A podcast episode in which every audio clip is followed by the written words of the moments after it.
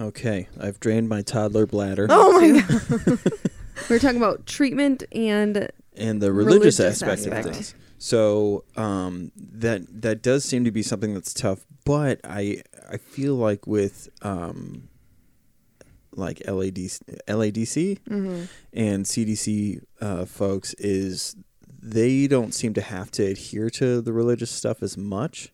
But do you hear a lot of that when it comes to these, you know, treatment facilities or treatment groups? Um, yeah. So like, um, a lot of treatment work. There's, you know, the word God in there somewhere, and it's kind of like, well, what about when people don't believe in God? Um, and then they just refer to it as like a higher power, which you Mhm. know could be anything. And I've, I mean, I don't really I personally get, get like into that really because I don't like I don't I'm not an atheist, but like I don't believe in God. So um it's really hard for me to get behind like if that's what you believe in that like that that's that's working for you and Yeah. Mhm, you know mhm, whatever but mhm. um the problem I think I saw in treatment was that other clients would kind of be like well why don't you and you know kind of like shove it down your throat and it's kind of Yep. like I'm not gonna be over here and be like, hmm, God doesn't exist. I'm not gonna do that to you. So it's like, like, why don't you respect the other person? Yeah. Have a nice day. Nothing happens when you die. So Chris Stuff would get like it because. I think you said there wasn't very many atheists when you went. No, there was one. There was one other person that I met, but there's um. So there's there's all of these books that you read on a daily basis. Every morning starts out with what they call morning meditation, um, and the there was six or seven books, and one of them has like I don't know two or three pages, and uh, well the book doesn't have two or three, but two or three pages about how we're not lost. And the the phrasing was are we lost like the atheist never to be found? No. And because it's a call and response book Mm-hmm. everyone in the group has to say no. And it's like oh cool. Everybody unanimously just fucking canceled me out.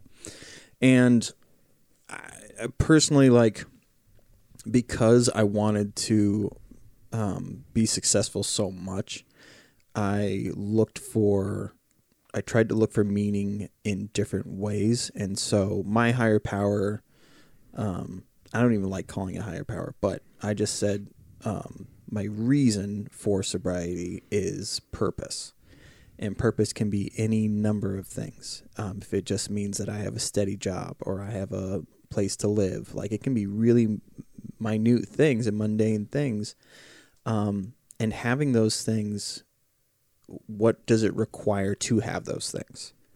Um, it just gets you to start to answer these like basic questions because um, sobriety doesn't have to be this like the pearly gates opening in this Mhm. incredibly profound thing. Really, what you want is a normal thing so that your your day to day feels manageable. That's super Right. important.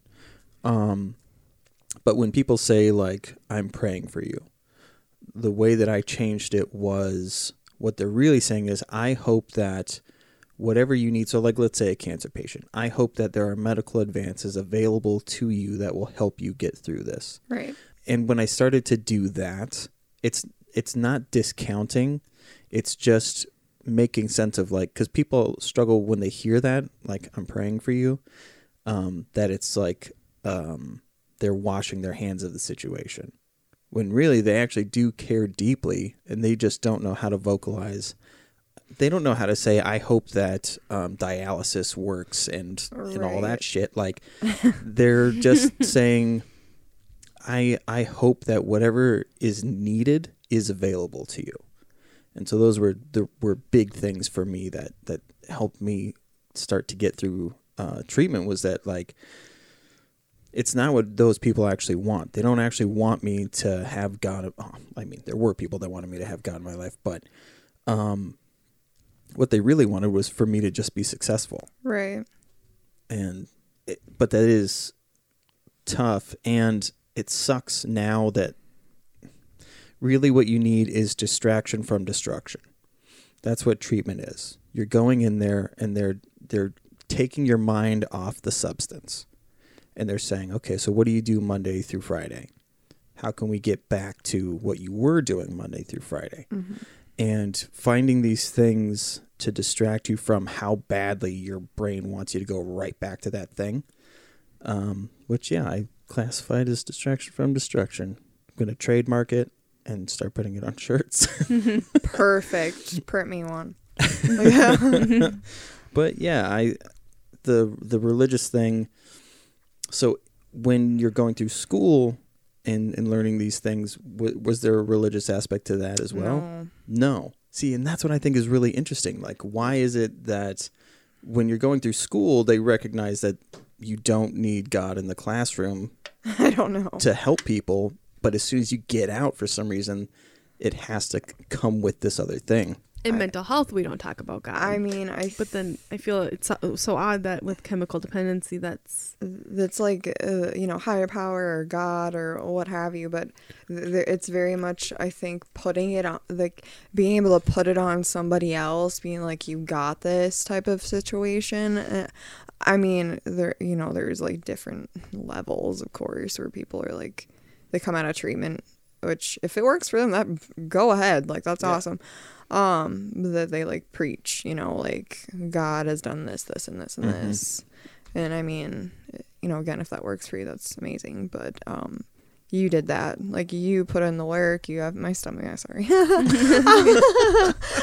like you put in the work. Um, and I mean, if that's what helps you get through it, Mhm. that's amazing. Like you have to try. You have to like find your driving force for like Yeah. Yeah. being sober and like reaching those goals. You know what I mean? Um, and I That's a great way of putting it. Drive your what's your driving force? Right, and it can't be. I see a lot of people say my family.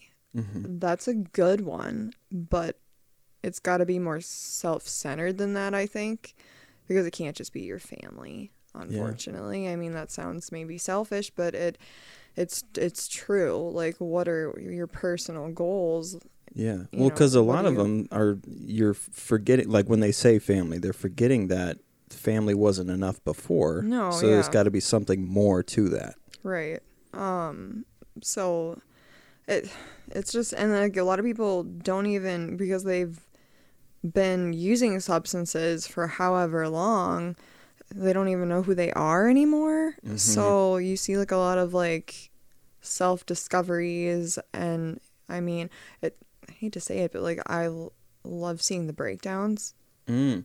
Yeah. because that's when like you know usually everybody comes in like yeah i got this blah you know i'm gonna do these steps or whatever and um but when you get to see them like break down and cry like babies it's just like oof, we got them like you know Mhm. because like Yeah. i feel like after that like they've got like a release and they're more open um and it also depends like why they're there too Mhm. you know i mean if it's court ordered and this is like their 15th treatment center and they're doing it because they don't really want to but it's better than jail type of situation Yeah. it just you know it's so dependent but i do like seeing the breakdowns Yeah. so Yeah. it's really You want to pull that guy a little closer to you again? Sorry. my buddy There we go.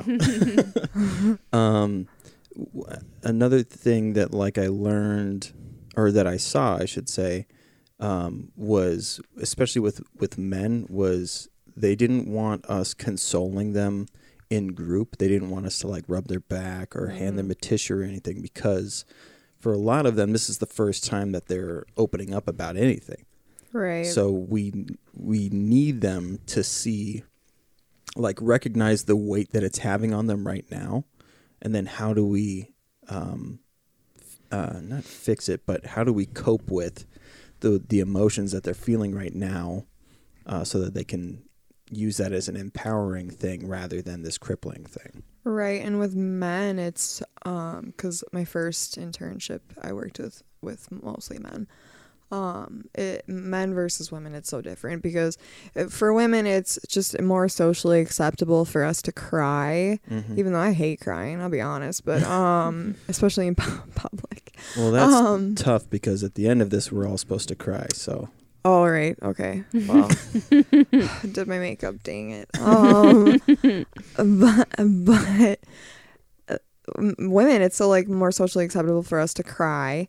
Um, for men, it, it's not. So like, I think that the, you know, it, it it's normal for them to be like angry versus like us, like. Well, why are you angry? Like, you know, yeah, I, I mean, and I show like, I mean, I swear like a sailor, it's fine um you know um but with men i think that being like compassionate and like letting them know it is okay to cry like normalizing that for them again is going to be really important. You're not going to want to say like anything that's you know um like even if you're kidding later like i mean Yeah. not as a therapist like as a counselor but even like Well, other anything that discounts their emotions. Yeah, like I mean, I have heard people be like kind of making fun of them about it later, and it's like, no, do not, like, because then that builds that wall back up. Yeah, It makes them feel like it's not okay, and Mhm. it's totally okay. So I mean, Yeah.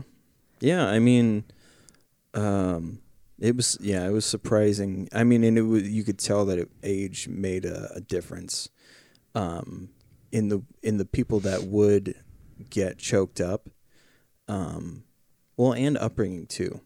It uh it was just because they were perceived as manly and like strong and all of these things um, that they're never supposed to show emotion. And so when they saw somebody show emotion, um, the types of questions that they would ask would be like so have having nothing to do with okay i'm sorry i'm not explaining like so Oh, oh, story you're- time You're, You're okay. going. Uh, I'm I'm gonna have a question about this in a second. yeah i was gonna say d- just when i'm talking about this i'm saying so in treatment you would have to tell your story Yep, your like life And- story.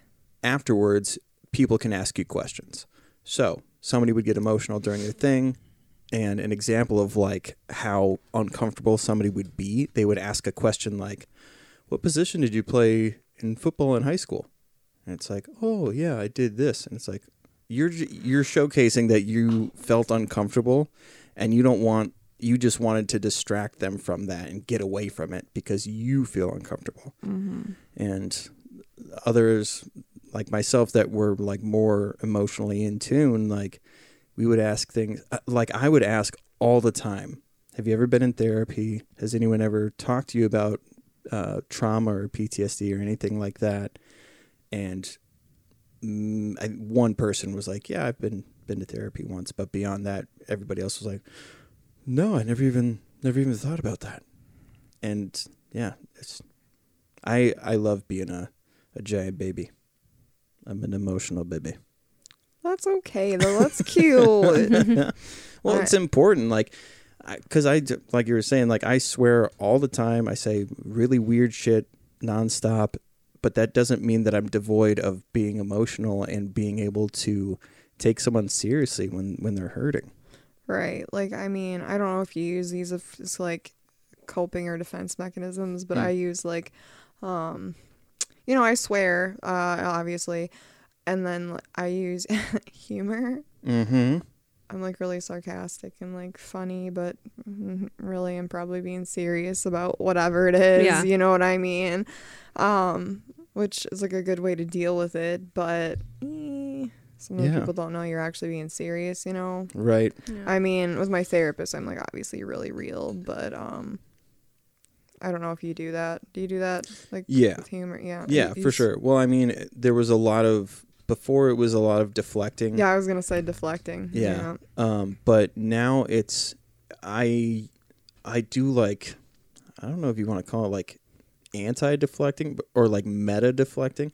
Like basically I'm I make jokes to let somebody know that like you're in a safe place. You know what I mean? Yeah, So like mm, yeah. when when I've you know been messing around here it's like to let you know that like we're we're all on the same wavelength. And but before yeah i would i would use it as a way to make someone think that everything's fine. And then that night i would drink like crazy and cry and and all of this shit and like not be owning up to yeah putting up a facade uh, because we're like Kim and I for the last 13 years have been viewed as the happy people, the funny people, the extroverted, all of these things that historically are like what really happy, well put together people are. And Or they appear to be. yeah, appear to be. I was gonna say like I similarly. Um, I mean, I've got people I went to high school or friends with that like didn't know anything about what my home life was like, and they thought that I was super happy. They thought that my life was perfect, and I was like, well, of course you did. That's what I projected, and that's what I wanted you to believe. Yeah. Yeah. I mean, I don't really do that anymore. I mean, I can if it calls for it, but like I don't. It how much energy that takes? It takes a lot of energy. You know, that's interesting. Have you have you gotten better at picking up when someone is deflecting? Like when you're assessing people? I guess. Yeah. Yeah. Yeah. You recognize it more? Like Yeah. can you tell when I'm deflecting? yeah. I've known you forever, so that's not. Yeah. It's just interesting. I've never thought about when I would deflect when I'm talking to you, how you perceive that. Like when I was going through um, addiction and stuff and like not admitting to things, would you like how often were you seeing me trying to change the subject or get away from All the time. what did that look like? Well, I didn't like you then, so That's fair. Yeah well, I mean, is that tough? Like, so that's kind of what I'm I'm getting to is, um, on a professional level, you see that there's well, I don't get angry because they're using it as a defense mechanism. right, So I don't get angry at my patients. I live with you. I look at you a little differently, so I would get angry at you. yeah, But I noticed that your, your people use it as a defense. Yeah, like it's definitely a defense mechanism to protect you, but like with my clients, I call them out. Yeah. You're like, you're Mm. deflecting. I was like, lay the shit out. Like, let's go. yeah, Like, I mean, obviously that's not like the first meeting, but yeah, yeah, yeah. you know, Yeah. I, I mean, you just, you have to be blunt. Like, I'm, I'm like that with people in my personal life too, like friends and stuff. Be like, like, lay it out. Let's go. yeah. Yeah. You know, like, what's bugging you? Because I've I've started to do that for sure, especially in the last like month or so, where uh, like, so they'll start to open up about a thing, and I'll go. I've had two suicide attempts. I may have bipolar disorder. I have the blah blah blah blah blah. I go through the thing and I go, now it's your turn. And like a lot of times they don't want to admit to any of the things, and it's like, if you think that I'm here to help you, recognize my shit, right? And if you think that that is going to be of value in your situation, then you got to let me know what you're dealing with too. Because I don't Right. know what aspect of me that you're wanting me to divulge more of so that I can help you. Like, what is it about what I've been through that you think is going to help you? So tell me, let me in on the things so that then I can, yeah, sure. If I've if I've been through that, then I can tell you my real world experience version of that, and then suggest what you should do on a professional level. That makes sense. Yeah. I just I mean even like people that aren't clients like um like friends or like, you know, r- romantic relationships. I find that like people are so blocked off. It mm. doesn't no- matter like you could know them for like 6 months. And sometimes y- you'll just never like it's more of a one-sided relationship mm-hmm. unfortunately and they're like I can't like I personally can't do that. I can't do that with um personal relationships Yeah. because then it feels like well they hold power because I, they know so much about me and I know Mhm. like barely Mhm. anything. Mm-hmm. And Yeah. I've had friendships like that in the past. And where it's like, I'm telling you all these things about me. And granted, even if you haven't experienced things that I've experienced, Right. just give me stuff back. Like, it doesn't have to be like, oh, yeah, when my parents were like this. Like, if your childhood was great and you didn't experience any trauma, that's fine. We can Oh, still be friends. Just, we don't need to have some trauma bonding friendship because we're both like, oh, my mom, my dad did this, blah, blah. You know, we can still have a normal friendship even if you hadn't experienced anything. But you got to give me something back. But then, yeah, when you're indulging everything and like, this is what I'm going through, this is what, uh, and then they're like, cool, uh huh. Uh-huh. Yeah, oh my gosh, that's and then it's like, this is going to go, like, even if you try and you try, it still will never go anywhere. no, it's kind of like they like you like have to let those people go Yeah. because it's not that's a one-sided relationship and it's or one thing is like I'll ask a, like if I ask somebody a question and they don't ask me something back that bothers the bejesus out of me like um Interesting. you know uh well, f- for what's your what's your favorite color like something basic we'll say and they'll say like pink crickets like you don't ask you don't ask me what my favorite color is Yeah, like yeah. i mean that definitely makes people feel like well you don't actually care about me Yeah. Well, yeah, and they don't want to build know. that rapport. no Yeah. like i i mean i guess that's one thing i have going for me is like i've i've been told that i'm like very good at that like Mhm. rapport and like yeah, yeah. relationship building and you can't Was it interpersonal skills? Yeah, interpersonal communication. Yeah, skills. there we go. and you I had to can't take a class in college. you like can't really learn that either like it Mm-mm. like you can learn how to run groups you can learn all of like the information and treatments um and diagnosing and stuff but you it you you can't teach somebody how to have a conversation and build relationships with somebody Yeah. Yeah, so yeah.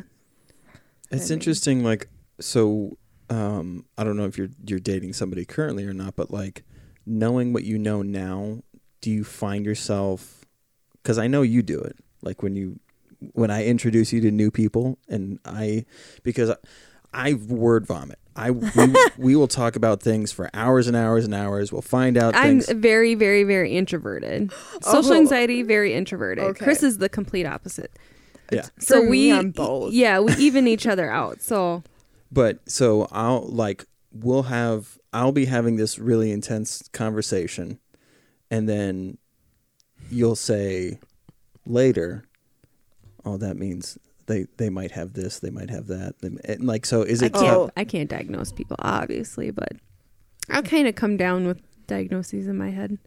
you know, well it's it's like playing a crossword puzzle you can't help but look at that thing and start to solve certain things it doesn't mean that you're going to give them a professional diagnosis No, but i mean on uh like I totally do That's it. what I was- I do it. yeah. Um. So like, I think I told you. So I started the clinical mental health um counseling at St. Cloud State, and some things happen where I have to take a break um and or go to an online university.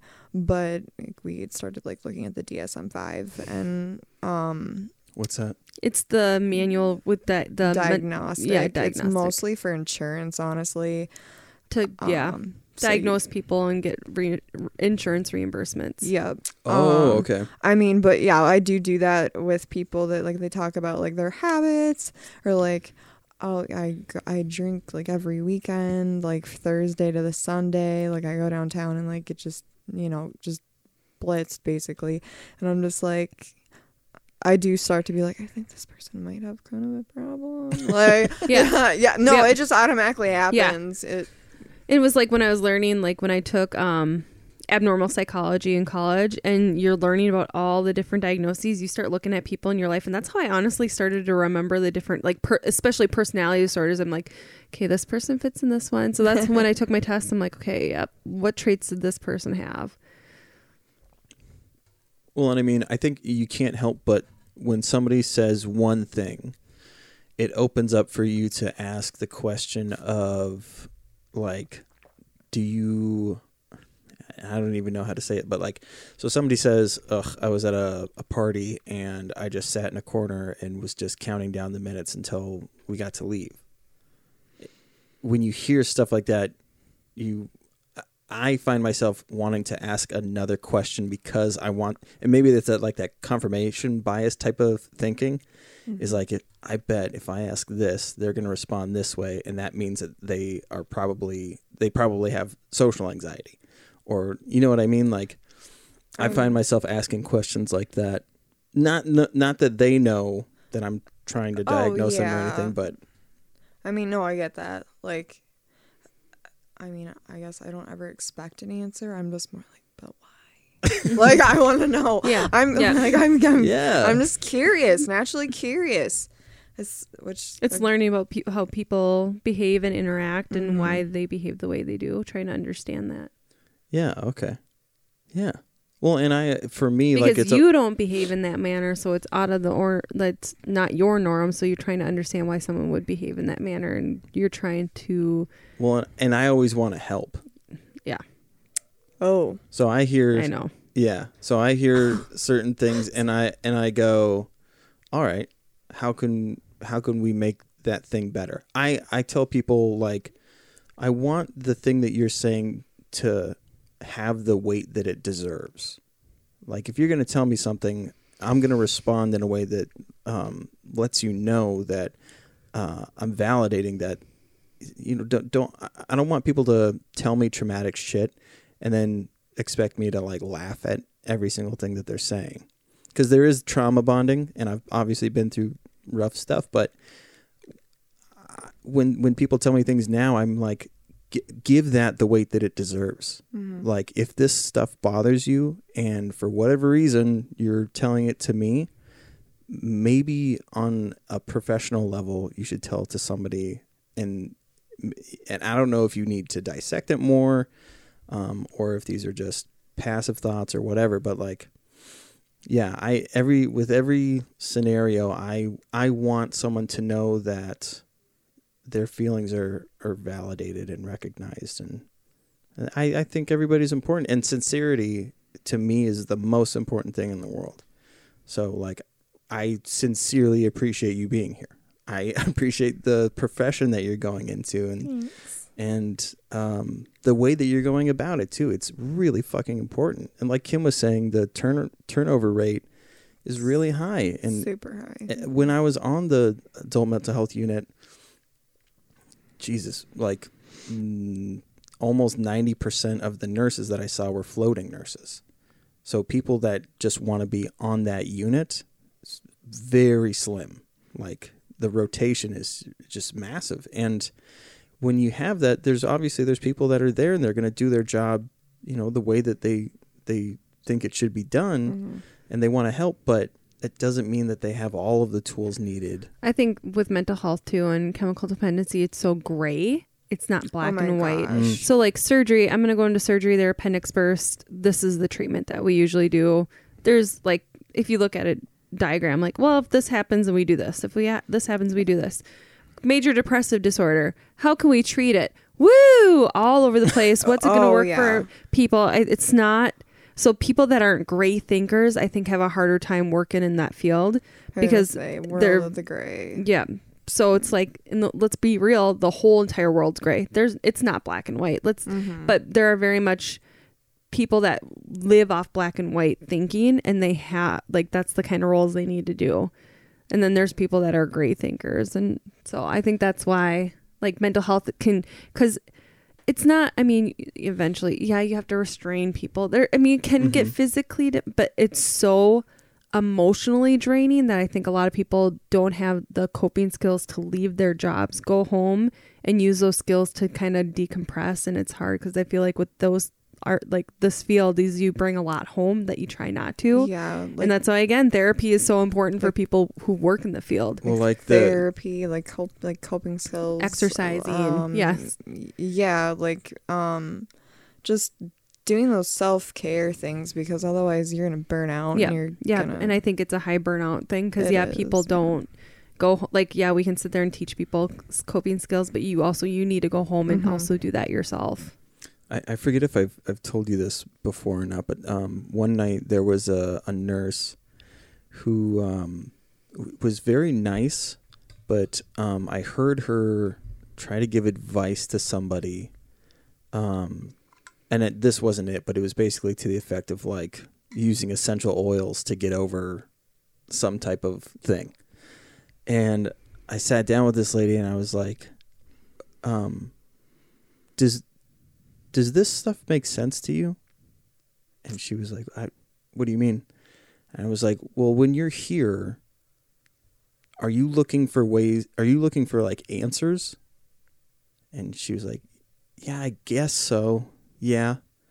And so I talked with her for like an hour about how every single person in here is different. This isn't like a, like you were saying, like a surgical unit where you go in and you cut something and then it's fixed. Like, everything is very very different. And when you say things like the advice that you gave to that other person you've got to know their their personal full scope because they may take that and then go to a doctor and say give me all the oil you've got. I'm going to bathe myself in it. Like people go way off the deep end on stuff. And so any little thing that you say can be huge here. And um and I remember that nurse being like, "Yeah, I guess that's why I don't come down here very often." Is Oh, Yeah. it was like I get it, Like but you, she could have just said like essential oils like they have have shown that they can benefit in these areas, but it's not a fix. It's right, like a- to calm you. Yeah. well, and there's whatever. uh there's a um like a nonchalant way of being like, "Do you like peppermint?" And if that person's like, "Yeah," she's well, I don't know if you know this, but at the nurses' station, they have these little oils that kind of smell like peppermint, and sometimes that's kind of nice, right? Like there's a passive way of doing Yeah. that so that it doesn't seem like you're using it to solve an actual diagnosis. yeah. Right.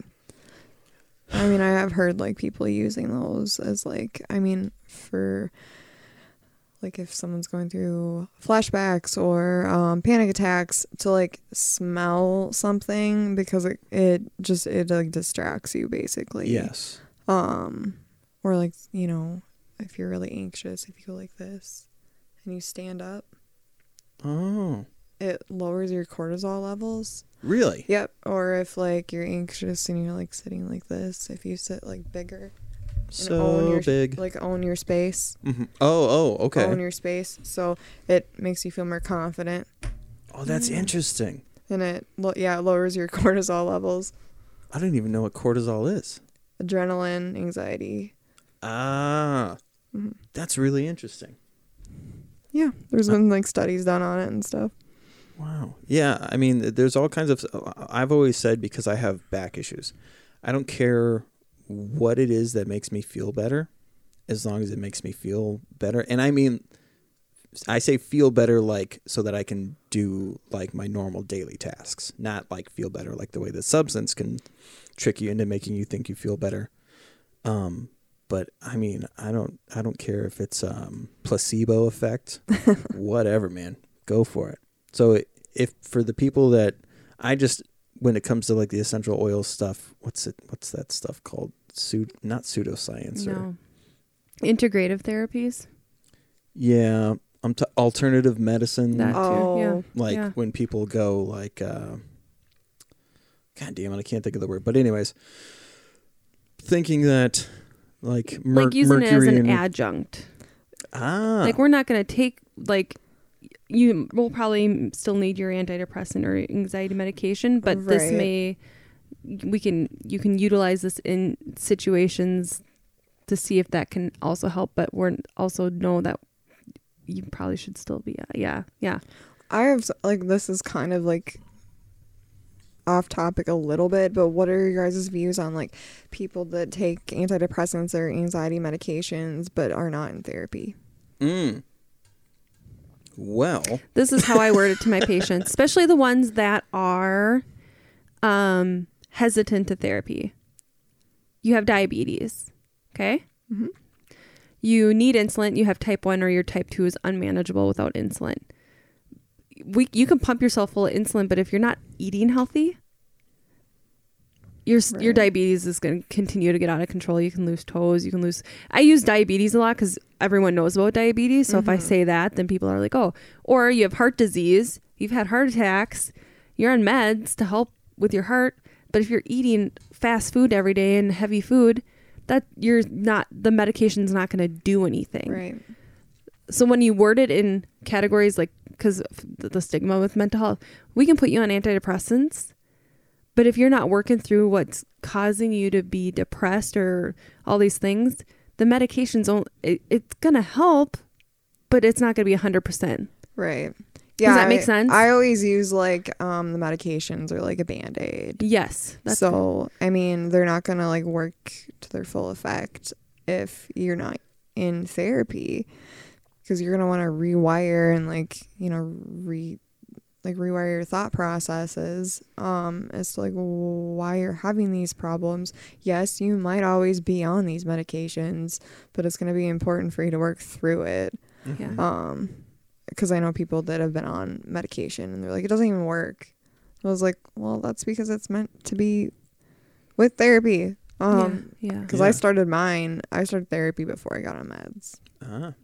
Well, I mean, that's usually that's the preferred way. I mean, people want to know what they're because when you like with me, they started me on different medications, and and by the time I got out of treatment, I finally was on like a steady dose of, of certain Mhm. medications. But there's a lot of trial and error stuff, and that's really because they just we we, we went to the worst place before so before uh, therapy or anything so they're trying to say well okay shit how can we stabilize you so that we can then work through these things so therapy first medication second is really Well- the best way to, to go about things um, and medication i i meet a Everyone lot of expects people the quick fix, right And, like when you are- four to six weeks to maybe take an effect, well and like and it's a it's, It's a tri- game. yeah. Like it's a trial Yeah. and error. They have GeneSight testing now, which is very helpful.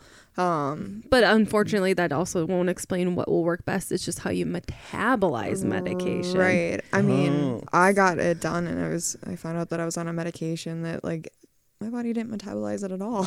oh Yeah. wow So, So even if you were on the highest dose, it wasn't going to do it wasn't anything gonna for you. work. So GeneSight testing, they do um, a swab of your cheek.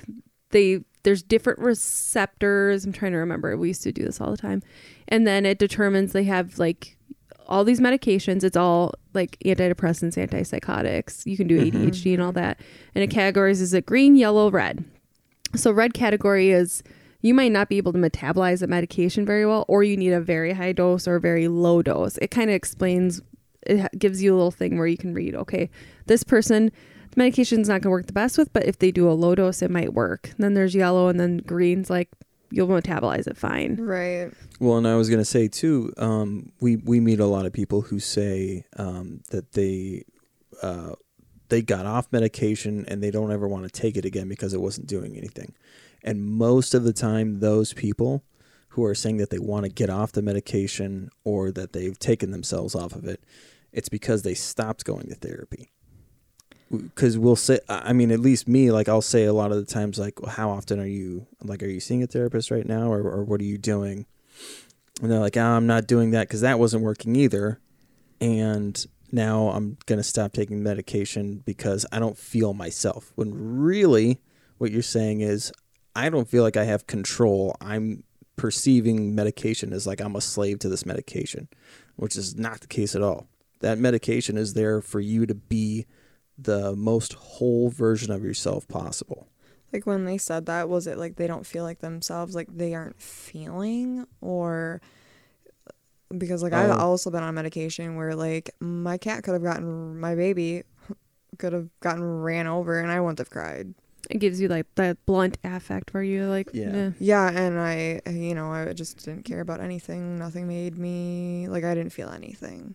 But that's the thing, like that you bring up to somebody. You- well, I mean, You- I got off of it. Like I was, I've, gosh, I think I was only on it for a week, you know, because I knew I was. This is not Yeah. what I want. Like Yeah. I would rather have. It took care of my anxiety, which was beautiful, but um, but the other effects were like not worth it. So I was like, I need to find a way to manage this so I can still feel my feelings. yeah. So did you take yourself? Like, did you notify anybody that you? I, were oh off yeah, of it? like I was just like, um, yeah, I'm getting off this now. Like I'm so not you taking. told somebody. Yeah, I'm like I'm not taking this anymore, and it was it hadn't been in my system long enough for me to go through withdrawals anyways. See, and that's different from the people that have been on medications for however many years.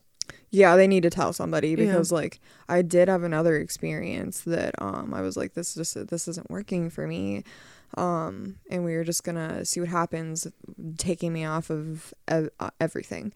And uh, it was a pretty low dose, but I'm really I mean as you can tell I'm kind of small. So um they were like, "Yeah, you should be fine. You shouldn't experience any adverse effects, like no withdrawal symptoms." That was not the case.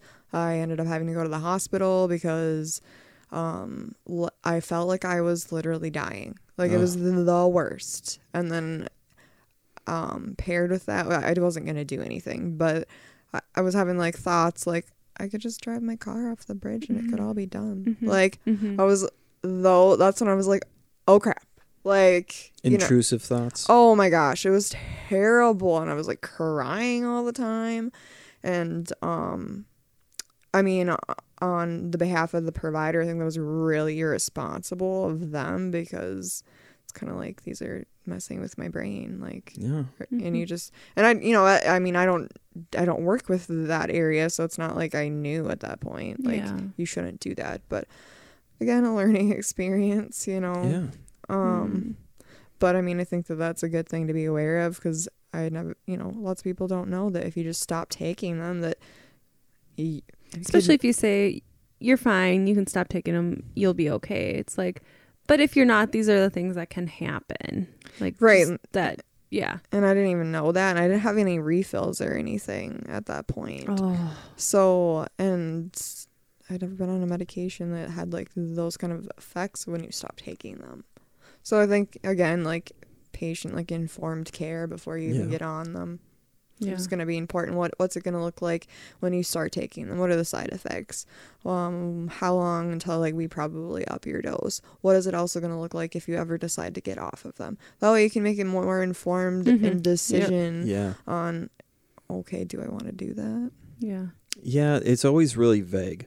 Right, and, and Like- that's like a problem. That's a problem. Like I don't feel like we're informing people. Like when you're at the the pharmacy and they say, "Do you have any questions about your medication?" That should be one of your questions if you're considering taking something. If you're talking with your provider about taking a new medication, when you ask when when the pharmacy asks you that question, ask them, "What's it like if I were to decide to go off of these medications?"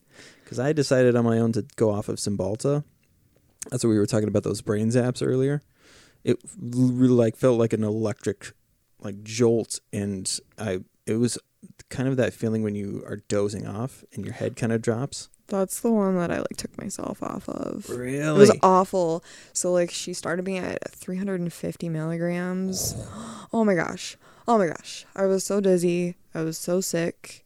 Um they started you at 350? Yeah, because like I was I was coming off of like which one? It was one in a similar similar class medication. Um Pristiq, I think. Oh, yeah. Um similar class and that she just thought it would be fine and I had like that was terrible. She brought me down. Still same side effects, didn't feel anything. You could have ran over my cat. Um Yeah. it wasn't it was awful. Yeah. I heard in another one that people have a really, really, really, really hard time coming down from is Effexor is one that people have very bad withdrawals from. Yeah, I was on that one. Um, Effexor had bad side effects, like in general, and then they put me on. Um, I think Pristiq is the predecessor. Yeah, and it's a newer. That's a newer It's one. like I mean, it's not more it's- updated. Yeah, Yeah. Yeah. Yeah. So like, It's uh yeah, it's I mean and it's not that providers are like wanting these adverse things to happen to you. They're they're trying to figure it out and they have x amount of people that they're seeing throughout the day as well that you know that they got to get to and so they're just like get back to me, let me know how this goes. well, and we're at such a shortage of um, Psychiatry- psychi- yeah, psych psychiatrists that like I've never seen one in person. It's always been telehealth. Yeah. And, Like they've been in like Oh. Washington. Um so which is where we have family practice doctors that are prescribing antidepressants because you scored XYZ on a PHQ. Yeah. Mhm. Um I mean that's where I get my meds now because I can't find a psychiatrist. yeah, Yep. which is fine cuz like I'm not I'm not adding anything. Um and I'm You're just maintaining. y- yeah, and I we should campaign to get sponsored by BetterHelp. Seriously. BetterHelp.com, Anyway. have you heard of that? I have That's not they're actually. therapists. They're not psychiatrists. So we're talking about No, psychiatry. I know, but then they they can help They you get I mean in touch they with can refer you, I Yeah, believe. yep. Yeah. but man, you can be on a wait list for I psychiatrists was on a for. wait list for a year. No. For a year. Yeah. So imagine so. primary providers will prescribe like antidepressants, Mhm. anti-anxiety. Imagine these people with schizophrenia and the ones that are on hefty doses of antipsychotics, like Clozaril. You have to do blood work every so many, you know, to Right. you know, with that medication or Depakote, stuff like that, where you do they? Do people still get lithium? Yes, absolutely. So Mhm. lithium levels. So with these medications, you need blood draws. Primary providers, you're going to go to them and be like, "Hey, I need, you know, I was on this medication. I need a refill." They're going to say, "Hell no," because it's a scary medication because you have to monitor it so closely. Right. But I'll put a referral in for psychiatry. You might get in in a year. You're probably going to go to the hospital four or five times before you even get into a psychiatrist. So good luck. Yeah. Yeah. Wow. It's a it's a very broken system. And if your mental health is very poor, you have these diagnoses, you do any criminal activity, we're going to throw you in a jail cell where you're not getting any mm-hmm. mental health. We're still not going to give you meds. And now we're the, we're having this revolving cycle and now you're a felon. Good luck getting out of jail and anything good happening for you. Wow. Yeah. We can go on for hours. I don't want to talk about it. I, I got upset last night about stuff like this. So Yeah, that's but that's really I had no idea that there was a waiting list for that stuff Oh because I say all the it's so time on here like go set up an appointment, but I didn't know that. therapists are a little easier. I mean, they can be a couple weeks out, Right. Mo- maybe a month, but not like a year is. Well, I'm saying very- so. What I should be saying is, if you're considering it, set up an appointment with a therapist and get the ball rolling. And if you don't want to do the psychiatry thing, yeah. you you don't Always end up start- doing it. yeah. But if if the waiting time is that fucking hard right now, then yeah, definitely mean, sooner than later. it'll. I think it'll always It- be like it- that. Yeah, it's not Really? gonna get any better. I mean, there it's such a shortage, Yeah. and I mean, then you've got like so psychiatry and like therapists are they they're they work together, but they also butt heads because you work for big pharma. What's your agenda? oh wow. Whereas the therapist will spend an hour, thirty minutes. Usually, it's an hour with a client and psychiatry ten minutes med check appointment. Come in. How are your meds doing?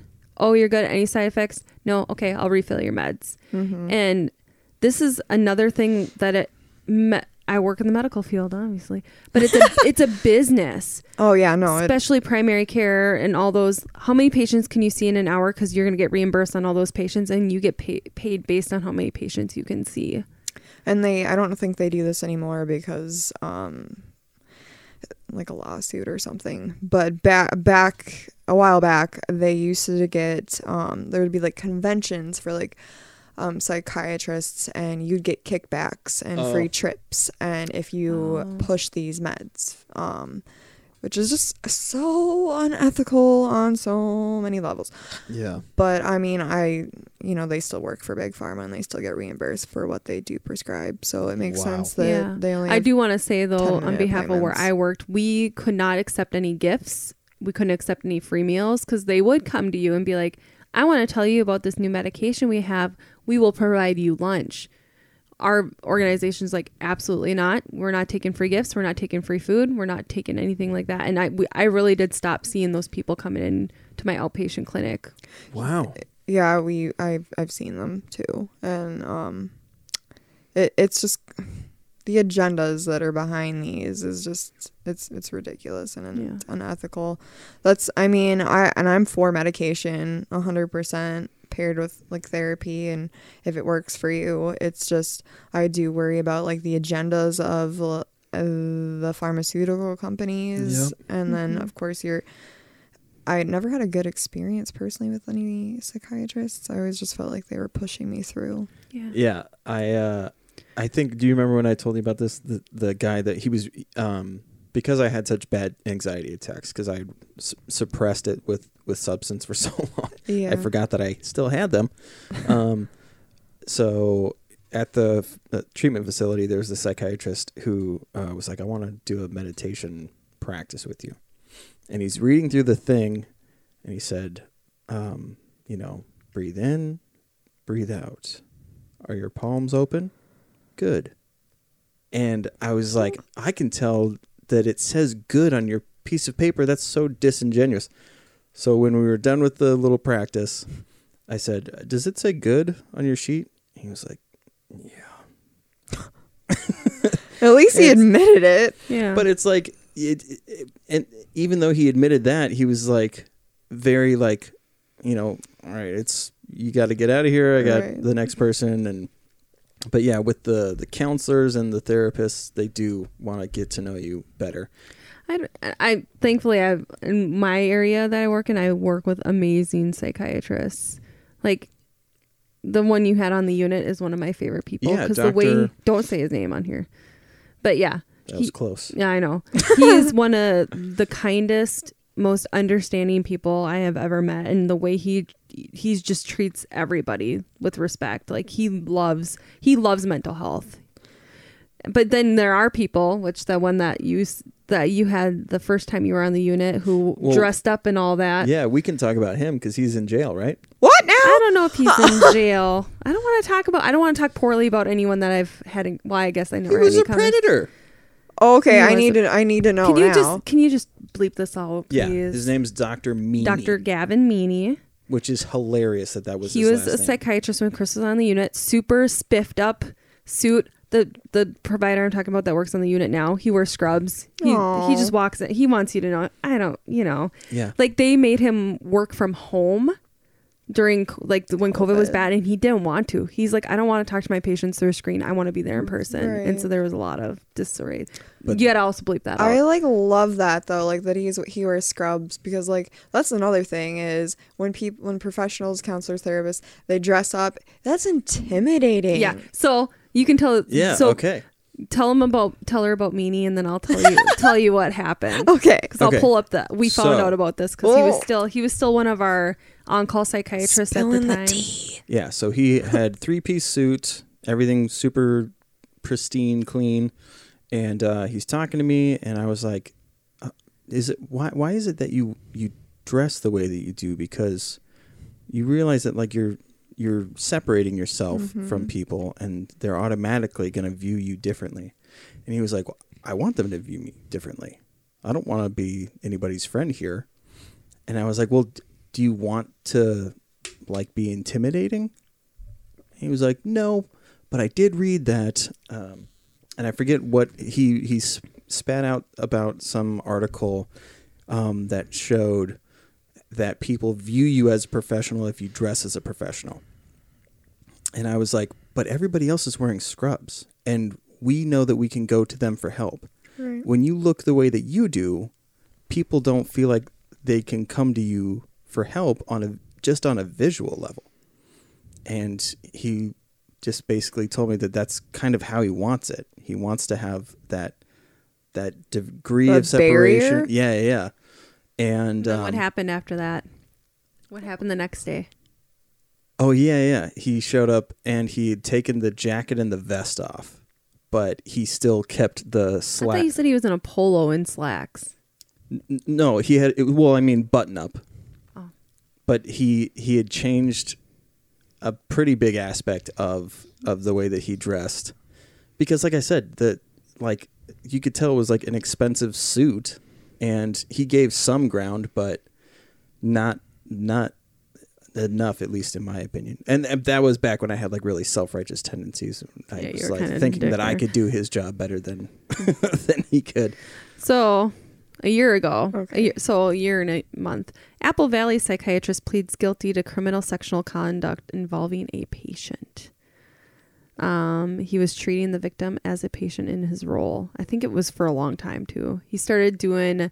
He started. Re- the patient started receive. Oh, he. This patient was abused over the past five years while receiving therapy and psychiatric services from him.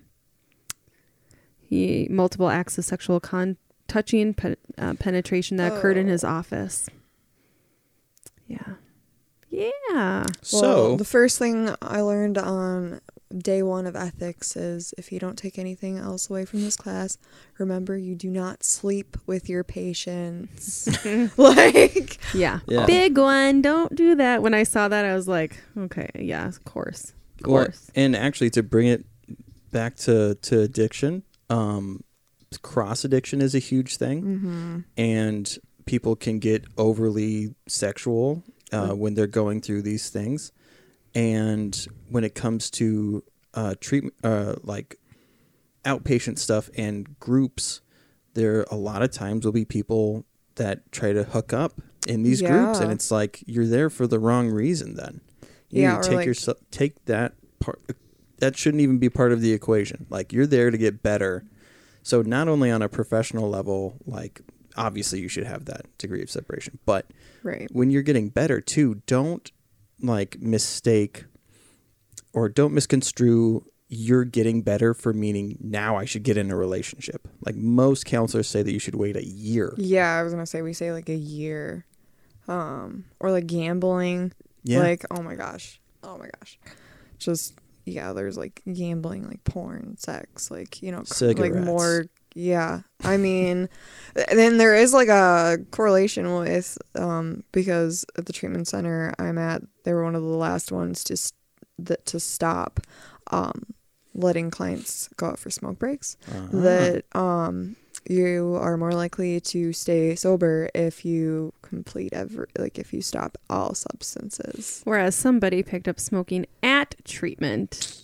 which is is double bad because well, I don't Well, now now. he's that's why he keeps popping gum. He's on Oh. nicotine gum right now. okay. I was like, "What?" Well, but the the the shitty thing was the biggest breakthroughs I had were at the on these smoke breaks. So my Oh. brain automatically associated these positive things. This like that's when your moments of clarity are going to be because you're not you can't be indoors. So you're you're s- removing yourself from your normal environment and you're having to speculate and think about about life. And when I did that, um, yeah, my brain was like, "Oh, dude, remember how when we smoked cigarettes, we found out this massive thing about sobriety?" And it's like ironic to think I was sober from one thing and like finding out more about these things, but I was Replacing. yeah it. replacing, Replacing. it. Yep, yep, yep, yep, yep. Yeah. Super common. Yeah. Yeah. Mhm. But yeah, that's that's a really good thing too. I mean, they had ugh, smoking pits everywhere, but they also cater to like they're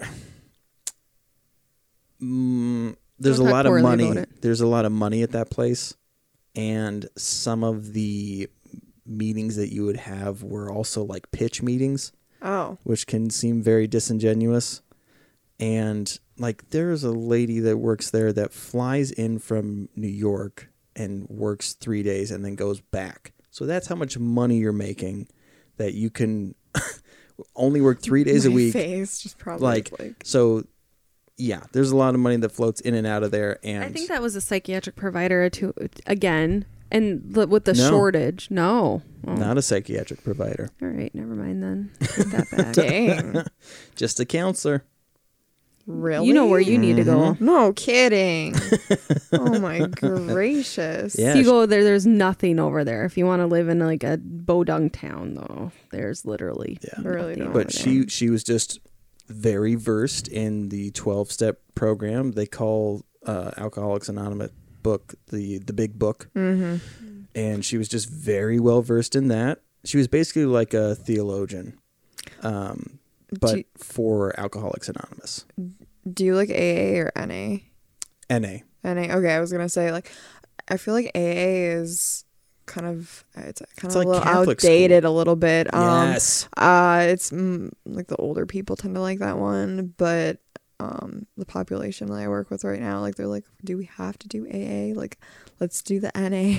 yes Which the stories in there are better, in my opinion, too. mm-hmm So, well a lot of reason why like the treatment facilities that um focus on alcoholics anonymous like why people seem to not be as engaged is because for, for, for people that are in there for um, narcotics or anything else um, that's not alcohol they can't relate to the other person that's sharing like when it's their turn it's like and Right. then they feel like they're being judged when they share their thing because these guys who just drank too much. And that's the other weird thing is like they say, well, all you did was drink?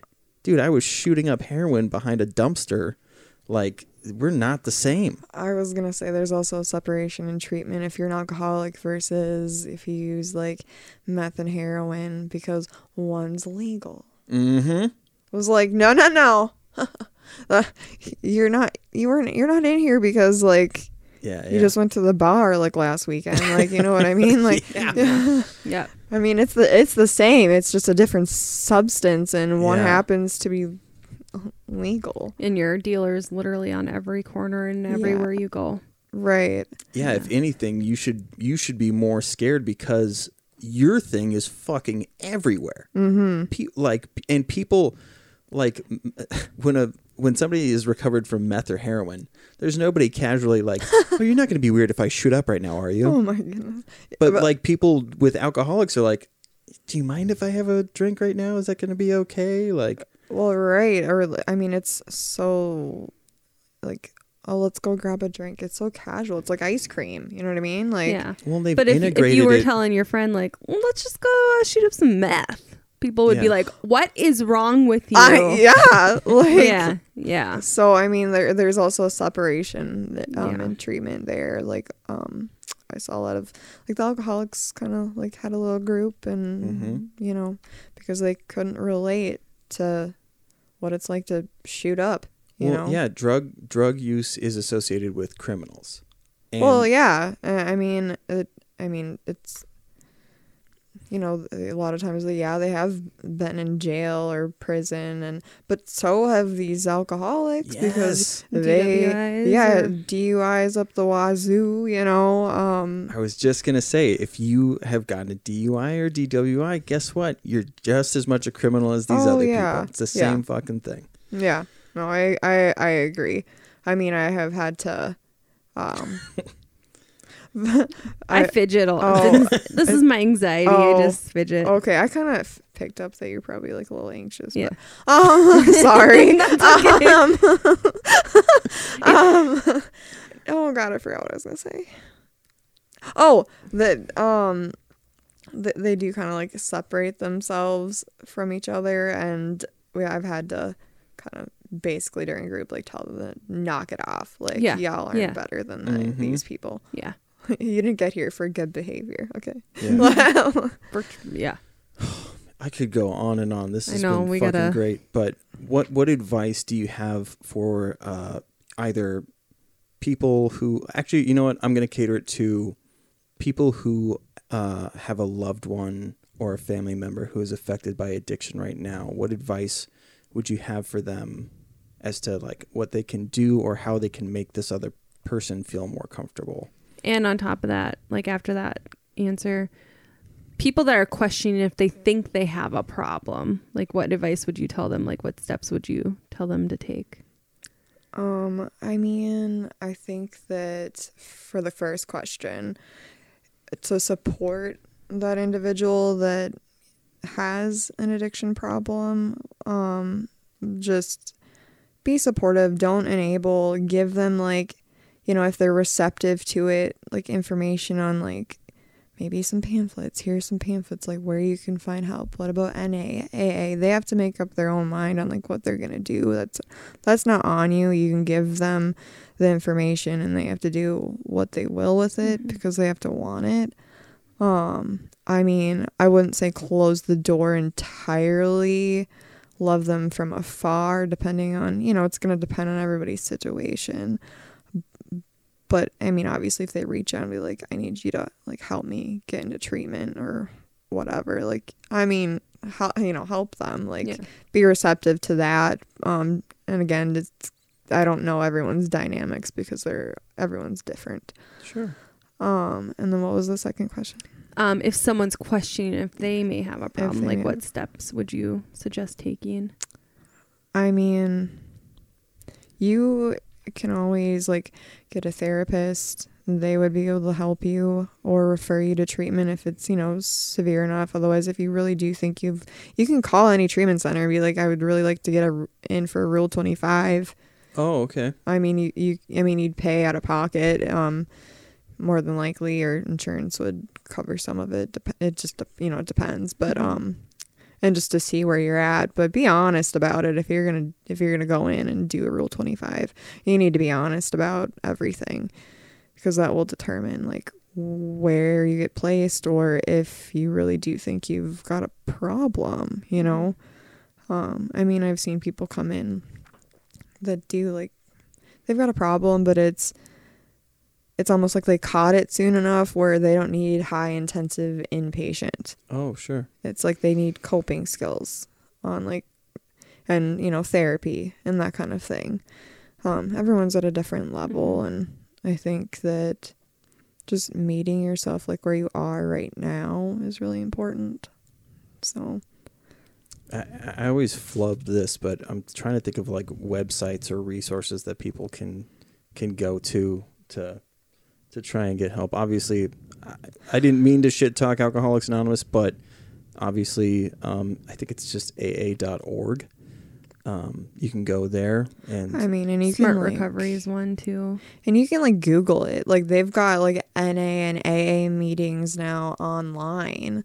Hmm. Um, I mean, they're more prevalent due to COVID, but they were always there because of the younger generation. I mean, so like probably my age and younger, um, they we're busy. Okay, like I mean, I'm gonna let if I can hop on a Zoom meeting or like it just chat, like that's helpful. Yeah. Granted, it's not the same as connecting with people, but it's something yeah, um and maybe they're scared which is really common um don't be afraid to ask like a friend or a family member to go with you like i went i've went to na meetings because somebody was scared to go alone you know Mhm. um just like having that support system you know don't feel like you're in it alone because i have seen like people that feel like they can manage it by themselves and you you can't like you have to want the help but it's okay to ask